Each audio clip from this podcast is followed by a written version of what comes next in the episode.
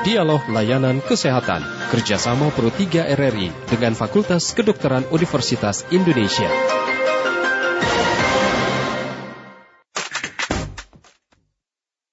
Selamat pagi, Dokter Gunawan. Selamat pagi. Apa kabar, Dok? Baik. Oke, ini uh, lagi di tempat tugas ya, Dok? Oh iya betul. Oke, jadi sambil bertugas sambil menginformasikan ke pendengar program 3 ya dok ya. Oke, dok ini terkait dengan kanker uh, tiroid begitu ya. Uh, di kalau masyarakat lebih mengenalnya kanker uh, kelenjar getah bening begitu ya dok ya.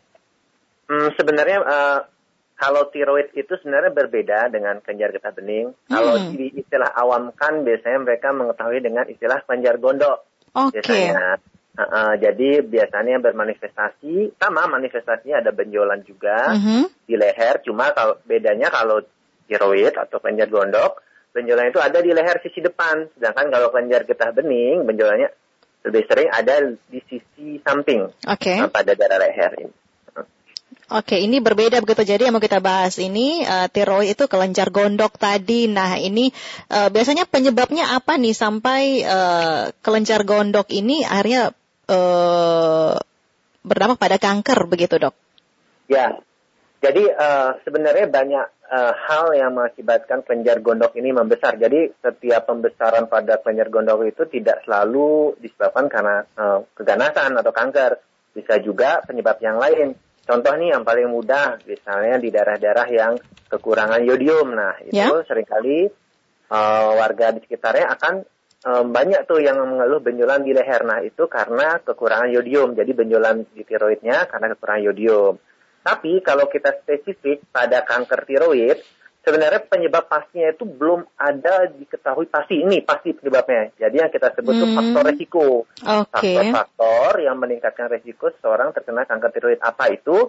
Nah, yang pertama paparan radiasi, misalkan pernah menderita atau menderita penyakit tertentu yang membutuhkan penyinaran jangka panjang, terutama di usia-usia muda. Mm-hmm. Kemudian ada riwayat keluarga, biasanya ini tipe uh, keganasan tiroidnya yang khusus yang tipe meduler atau kelainan-kelainan sindrom-sindrom genetik atau mungkin awalnya dia suatu kelainan tiroid yang jinak yang tidak diobati kemudian baru berkembang menjadi suatu keganasan. Yeah. Nah, itulah beberapa faktor-faktor risiko selain juga nanti ada faktor usia juga bahwa lebih sering keganasan tiroid ini terjadi di usia-usia ekstrim. Jadi usianya justru yang di atas 50 tahun mm -hmm. atau usia ekstrim di anak-anak kalau ada nodul atau benjolan di tiroidnya kita biasanya lebih curiga ke arah keganasan begitu. Oke, jadi sebenarnya tidak ada ke, uh, penyebab pasti begitu ya. Uh, dan tadi juga ini ada uh, beberapa kondisi juga begitu. Tapi sebelumnya nih dok, uh, untuk uh, kanker tiroid ini sebenarnya umum nggak sih terjadi di Indonesia penyakit ini? Ya, sebenarnya kanker tiroid ini uh, dia bukan seperti kanker payudara yang menjadi uh, urutan pertama ya. Jadi kalau kita di registrasi terakhir dari Globokan itu dia ada di urutan ke-11 sebenarnya. Hmm. Jadi uh, insiden itu 1 sampai 10 per 100 ribu penduduk dengan angka kematian juga kecil hanya 0,5 persen. Nah, tapi kalau diurutkan pada kelompok organ-organ yang endokrin, organ endokrin artinya organ-organ yang menghasilkan hormon ya seperti mm -hmm. tiroid, pankreas, itu. Nah dia yang tersering nomor satu gitu. Jadi untuk keganasan di organ-organ endokrin dia nomor satu. Tapi kalau dia secara umum dikelompokkan dengan semua jenis kanker, dia tuh urutan nomor 11. Demikian. Tapi yaitu angka kematiannya juga rendah. Tapi tetap kalau dia tidak diobati, tidak diketahui secara awal, dia akan tetap berlanjut ke kondisi-kondisi yang akan susah untuk dilakukan pengobatan dengan baik. Oke, nah ini angka kematiannya rendah dibanding kanker lain. Apa memang karena keganasannya ini lebih rendah dibanding kanker lain, atau memang uh, bisa diobati dan bisa sembuh seperti itu, dok? Nah, ya inilah yang khas ya uh, pada kanker atau keganasan tiroid. Ya. Nah, 80% keganasan tiroid itu termasuk dalam tipe yang kita sebut berdiferensiasi baik. Jadi tipe yang pertumbuhannya lambat, slow okay. growing, dan sering kali pasiennya itu datang keluhannya itu bisa sudah bertahun-tahun, bisa lima tahun, bisa enam tahun, tapi benjolannya uh, hanya tumbuhnya uh, perlahan-lahan, tidak cepat. Dan uh, sering kali juga kalau sudah diobati, diterlaksana dengan pembedahan atau terapi-terapi tambahan lainnya, kekambuhannya juga tidak tinggi. Jadi ini termasuk hmm. makanya keganasan yang paling baik ya Oke. Okay. dibandingkan yang yang lain. Tapi jangan nah. sampai karena keganasannya paling baik, tapi diabaikan begitu ya dok ya?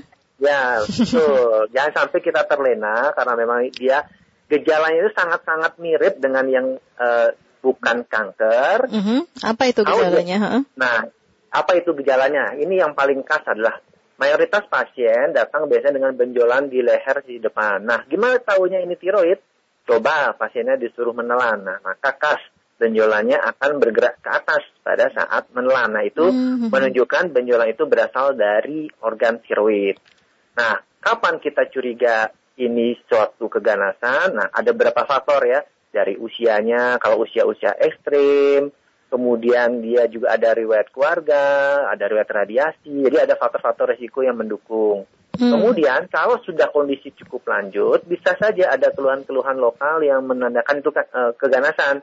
Misalkan ada suara serak, kemudian pasien menjadi sesak atau susah menelan. Nah, itu kita sudah lebih curiga lagi tuh karena gejala-gejala itu khas pada keganasan tiroid walaupun itu tidak timbul di awal-awal. Maka ini penting sekali nih bagi sobat sehat. Gejala itu tidak timbul di awal. Gejala-gejala yang tadi tiga yang saya sebutkan. Jadi begitu sudah ada benjolan di leher sisi depan, ya sudah kita harus pastikan gitu. Hmm, oke. Okay. Jadi ini yang uh, patut diwaspadai juga oleh uh, pasien begitu ya. Uh, ya dan uh, waktu yang tepat untuk ke dokter atau ke rumah sakit itu uh, kapan ini dok? Uh, sehingga perlu diwaspadai lebih awal begitu ya oleh pasien. Setelah ada gejala-gejala tadi seperti itu?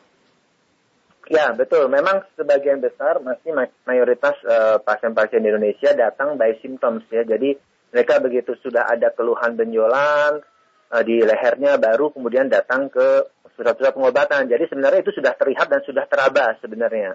Tapi sebelum itu sebenarnya ada jeda waktu yang cukup lama di mana sebenarnya benjolan itu ada di tiroid tapi tidak terlihat dan tidak teraba dari luar. Terus terus kita tahunya gimana? Mm-hmm. Nah, itulah di sana peranannya adalah pemeriksaan-pemeriksaan selain pemeriksaan oleh dokter juga ada pemeriksaan imaging dengan menggunakan bantuan ultrasonografi. Jadi benjolannya masih ukurannya 1 mili, 2 mili, itu akan terlihat dengan ultrasonografi sehingga kita akan lebih menemukan pasien itu dalam stadium atau kondisi-kondisi yang jauh lebih awal. Demikian. Nah, itu pentingnya screening. Hmm. Jadi kalau kalau kalau pengobatan itu jadi sudah terjadi gejala, kita lakukan pengobatan. Yeah. Tapi kalau screening dia belum ada keluhan sama sekali, kita melakukan walk up gitu untuk mendapatkan sedini mungkin. Demikian. Jadi screening, jadi kunci adalah screening. Oke, okay, kuncinya di screening begitu ya. Uh, di samping ada tes darah, lainnya tes uh, genetik juga itu dilakukan ya dok? Ya sebenarnya uh, tes genetik tidak tidak spesifik ya. Biasanya hmm. memang itu sekarang lebih berkembang ke keganasan-ganasan payudara misalkan ya pemeriksaan berasa. Tapi pada tiroid biasanya kita belum umum kita lakukan pemeriksaan walaupun okay. ada beberapa yang mendukung ke sana. Oke, nah itu dok kalau misalnya sudah dalam kondisi yang cukup parah yang paling sering terjadi seperti yang anda katakan tadi begitu ya pasien datang dalam uh, keadaan ini uh, sudah uh, levelnya parah begitu ya. Nah uh, penanganan dari dokter setelah dilakukan uh, screening, uh, dilakukan berbagai tahapan tes tadi, nah itu uh, ada pengobatan terapi pengobatan dulu, terapi obat dulu atau uh, langsung dengan tindakan operasi begitu juga ada dalam uh, tindakan untuk kanker tiroid ini ya dok? Ya, betul. Jadi pada kanker tiroid itu ada beberapa modalitas pengobatan. Yang pertama adalah operasi. Yang kedua adalah e, radiasi internal atau pemberian yodium radioaktif. Kemudian ada juga pemberian terapi supresi dengan obat nih, obat-obat levotiroksin. Jadi kita blok e, hormonnya. Nah, pada saat pasien itu datang, biasanya kita akan melakukan swab up diagnosis dulu. Kita harus tahu nih, uh, uh, diagnosisnya apa, diagnosisnya sudah tegak ganas atau tidak, kemudian kita tahu ekstensi tumornya sudah kena organ apa aja di sekitarnya, hmm. karena itu nanti mempengaruhi uh, tindakan operasi kita sejauh apa. Kemudian kita harus menentukan juga stadiumnya, stadium berapa pasien ini, karena dari sana ada skema pengobatan yang berbeda antara stadium 1, 2, 3, dan 4. Mm -hmm. Kemudian juga uh, sifat biologi yang tadi saya bilang memang sebagian besar tipenya yang berdiferensiasi baik. Yeah. Tapi ada juga persentase yang kecil dia tipe yang tidak berdiferensiasi. Yang maksudnya yang lebih agresif. Nah, okay. itu nanti skema pengobatannya beda. Tapi paling tidak yang bisa kita uh, berikan informasi adalah mayoritas memang pengobatan utama adalah dengan pembedahan. Jadi kita melakukan pengangkatan pada lobus tiroid yang terlibat. Mm -hmm. Jadi kita lakukan pengangkatan untuk eradikasi tumor. Oke. Okay. Itu kalau sudah dilakukan pengangkatan melalui uh, operasi tadi, uh, benjolannya bisa hilang nggak dok itu? Ya, uh, kita kalau melakukan operasi itu tujuannya memang uh, satu eradikasi tumor, yang kedua bisa paliatif. Tapi pada kondisi eradikasi tujuannya kuratif untuk mengeradikasi tumor, kita melakukan uh, pengangkatan secara komplit dari benjolan yang terlibat atau struktur-struktur yang terlibat. Demikian. Walaupun setelah operasi itu bukan berarti dia tidak membutuhkan terapi yang lain karena kita sering melakukan kombinasi berbagai modalitas-modalitas pengobatan itu yang tujuannya adalah selain melakukan eradikasi tumor, kita juga ingin mencegah supaya tidak kambuh. Hmm. Kombinasinya itu kayak gimana sih ya. dok? Eh, kombinasi tadi yang dimaksud?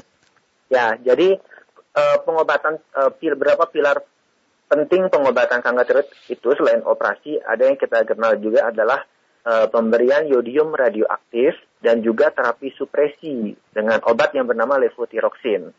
Nah, kedua obat ini yang terakhir saya sebutkan, ablasi dan terapi supresi ini uh, diberikan pada pasien tersebut sesuai dengan indikasi. Nah, kalau yang ablasi itu artinya menggunakan pengobatan teman, uh, dengan bantuan teknologi radionuklir. Hmm. Jadi si pasien diberikan suatu preparat, mungkin tablet atau injeksi, dan kemudian uh, zat tersebut yang bisa membunuh sisa-sisa sel kanker yang tidak terangkat pada saat operasi. Biasanya yang tipenya yang kecil-kecil, yang mikroskopis. Mm -hmm. Kemudian kalau yang supresi dengan levotiroxin, itu tujuannya supaya kita memblok hormon-hormon yang merangsang pertumbuhan tiroid itu kembali gitu. Jadi tujuannya mencegah kekambuhan. Oke. Okay. Kita kombinasikan demikian. Oke, okay, mencegah kekambuhan. Ini kalau sudah dengan uh, uh, terapi pengobatan uh, melalui operasi.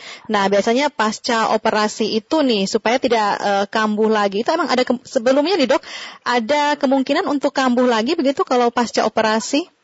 Ya, betul kekambuhan itu uh, uh, kemungkinan kekambuhan itu selalu ada, tapi persentasenya yang berbeda-beda tergantung kapan kita menemukan pasien tersebut. Yang tadi saya sebutkan mm -hmm. tergantung dia datang pada saat okay. uh, benjolannya sebesar apa, stadium berapa, dan sifat biologinya adalah sifat biologi yang berdiferensiasi baik atau tidak. Dan terakhir adalah tergantung respon dia dengan pengobatan yang kita berikan, merespon dengan baik atau tidak. Nah, semua itu kombinasi data-data itu akan menentukan seberapa besar sih kemungkinan kekampuhan dari si pasien tersebut. Hmm. Demikian. Oke, artinya setelah uh, itu uh, pada saat terapi pasca operasi harus uh, dikontrol terus ya, dicek Betul. terus begitu ya? Betul, makanya kita butuh follow up. Jadi follow up itu walaupun pasien sudah operasi, mungkin sudah menyelesaikan pengobatan-pengobatannya, tetap harus dilakukan follow up untuk mendeteksi nggak cuma kekambuhan, juga kita mencoba untuk mendeteksi ada tidak efek samping-efek samping dari pengobatan-pengobatan yang kita berikan sebelumnya. Ada. Ya. Oke, ada kemungkinan komplikasi juga nggak dok? Ya, kalau dari uh, berbagai modalitas yang saya sebutkan itu tentu uh, selain manfaat selalu akan ditemani oleh efek samping yeah. atau mungkin juga komplikasi. Jadi kalau misalnya pertama pada operasi atau pembedahan, uh, komplikasinya bisa kita bagi menjadi komplikasi segera dan komplikasi yang lanjut. Kalau komplikasi yang segera, segera misalkan yang terlihat langsung nih cedera pembuluh darah, mm -hmm. saraf, karena kan di dekat itu ada saraf-saraf yang berfungsi untuk supaya kita bisa bersuara. Nah, jadi saraf itu harus kita jaga supaya tidak cedera karena kalau nanti kalau cedera pasiennya bisa suara hilang atau serak. Oke. Okay. Itu Nah, itu yang paling sering biasanya komplikasi-komplikasi yang yang paling paling diperhatikan oleh oleh pasien ya. Kalau yang komplikasi karena uh, radiasi, misalkan radiasi internal biasanya pada usia-usia muda bisa mengakibatkan gangguan pada produksi kelenjar liur, mudah menjadi kering, gangguan fungsi reproduksi, nah seperti itu. Demikian juga pada pengobatan dengan supresi levotiroksin, supresi hormon. Hmm. Ada supresi yang berlebihan, bisa terjadi masalah gangguan fungsi jantung dan fungsi-fungsi organ pentingnya lainnya karena disupresi hormon metabolismenya. Oke. Okay. Lalu dok, ini kan uh, tadi juga ada uh, terapi uh, iodium begitu ya. Nah ini biasanya ya. kata orang uh, pelajaran dulu begitu ya supaya tidak terkena gondok begitu harus cukup iodium seperti itu. Nah ini untuk pencegahan begitu ya supaya uh, masyarakat ini juga lebih paham lagi uh, tidak terkena kanker tiroid ini dan tidak ada uh, gangguan begitu ya seperti ya. itu. Nah uh, langkah apa nih yang bisa dilakukan oleh masyarakat supaya terhindar dari kanker tiroid tadi? Apakah dengan yodium saja cukup atau ada pengaturan pola makan seperti itu, dok? Ya, jadi yang bisa kita lakukan uh, uh, bagi masyarakat secara umum adalah sebenarnya menghindari faktor-faktor resiko tersebut. Karena memang tidak ada faktor tunggal yang pasti menjadi penyebab. Misalnya faktor tunggal misalkan uh, infeksi tuberkulosis disebabkan oleh kuman Mycobacterium tuberculosis. Jadi kita hindari terinfeksi kuman itu jelas hubungan sebab akibatnya yeah. jelas gitu ya. Tapi kalau pada keganasan tiroid itu uh, penyebabnya itu multifaktorial, banyak faktor sehingga sering kali uh, tidak kita tidak bisa mengendalikan semua faktor-faktor tersebut. Jadi yang bisa kita lakukan adalah menghindari faktor risiko tersebut. Okay. Dan pada beberapa orang ada juga yang faktor genetik yang kuat sehingga uh, uh, apa namanya tidak bisa 100% uh, uh, menghindari itu. Jadi yang bisa kita lakukan misalkan menghindari faktor resiko. Ya satu tidak melak tidak mungkin uh, ada pajana radiasi jangka panjang di daerah leher. Mm -hmm. Kemudian uh, menjaga konsumsi yodium dalam jumlah cukup sehingga tidak terjadi gangguan hormon-hormon uh, uh, uh, yang menyebabkan pembesaran dari kelenjar tiroid karena beberapa kondisi diawali oleh lesi-lesi jinak tiroid ter terlebih dahulu. Kemudian yang ketiga adalah melakukan screening ya salah satunya adalah dengan USG tersebut. Jadi kita menemukan sedini mungkin dan hmm. melakukan pengobatan yang sesuai pada saat kita temukan kelainan-kelainan tersebut. Baik, ya. oke, okay. uh, Dokter Gunawan terima kasih. Ini sudah berbagi informasi terkait dengan uh, kanker tiroid ini ya dok ya. Ya, Oke, okay, mudah-mudahan bermanfaat untuk uh, pendengar yang saat ini sedang mendengarkan program 3. Salam sehat dokter dan selamat bertugas kembali. Ya, salam sehat. Terima kasih semuanya. Semoga bermanfaat. Ya, bersama dengan Dr. Gunawan Wibi Sana pendengar dari Divisi Bedah Onkologi Departemen Ilmu Bedah uh, terkait dengan kanker tiroid ya, eh, bagaimana faktor resikonya dan juga gejalanya dan uh, sampai pada pengobatan kanker tiroid itu sendiri beserta dengan efek samping ya atau komplikasi dan tadi juga ada pencegahan ya dalam penjelasan terakhir bersama dengan Dokter Gunawan. Mudah-mudahan bermanfaat untuk Anda pendengar informasi tadi. Kami hadirkan informasi berikutnya dalam kilas berita.